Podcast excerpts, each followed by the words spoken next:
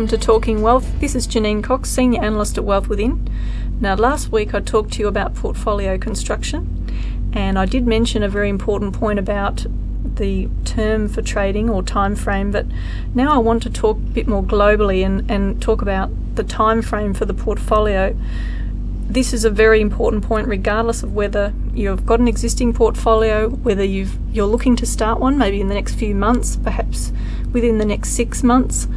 Perhaps you're learning to trade right now and you're thinking you might start a portfolio in 6 to 12 months. The issue is a strategy. Now, you have a strategy for trading stocks, but there's got to be in that strategy a strategy for time. Now, put time on your side. That's the key here, the key message. Have a period of about 3 to 5 years in mind. If your timeline is 6 months, forget it. It takes between 2 to 6 months just to construct a portfolio and set it up properly, because we're looking for particular triggers or entry points on a stock to buy those stocks. That's the first major point. The next point to consider when you're constructing a portfolio is once you've set the portfolio up and you've got it running, don't get cold feet. Stick with the strategy.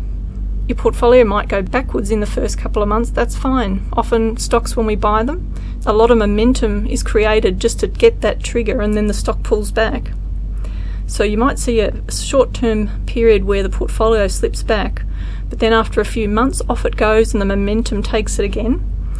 It's all back to that concept of ebbs and flows, and that's what the market experiences, and that's what our stocks experience. All you have to do is open a stock chart and have a look, and you'll see there are different periods where a stock will accelerate at a certain rate and then decelerate, or the growth will pull back and then it will accelerate at a different rate and then pull back. So it's really important to understand that. No point pulling out of a portfolio after 6 months and then 12 months down the track thinking, oh gee, you know, I wish I had have stuck with that strategy because I probably would have got my return, if not more. Another important point is that you could set up a portfolio next week and you might get a really good return within 3 months, and you set up another portfolio in 3 months' time and it might take 6 months before you start to generate a return on that portfolio.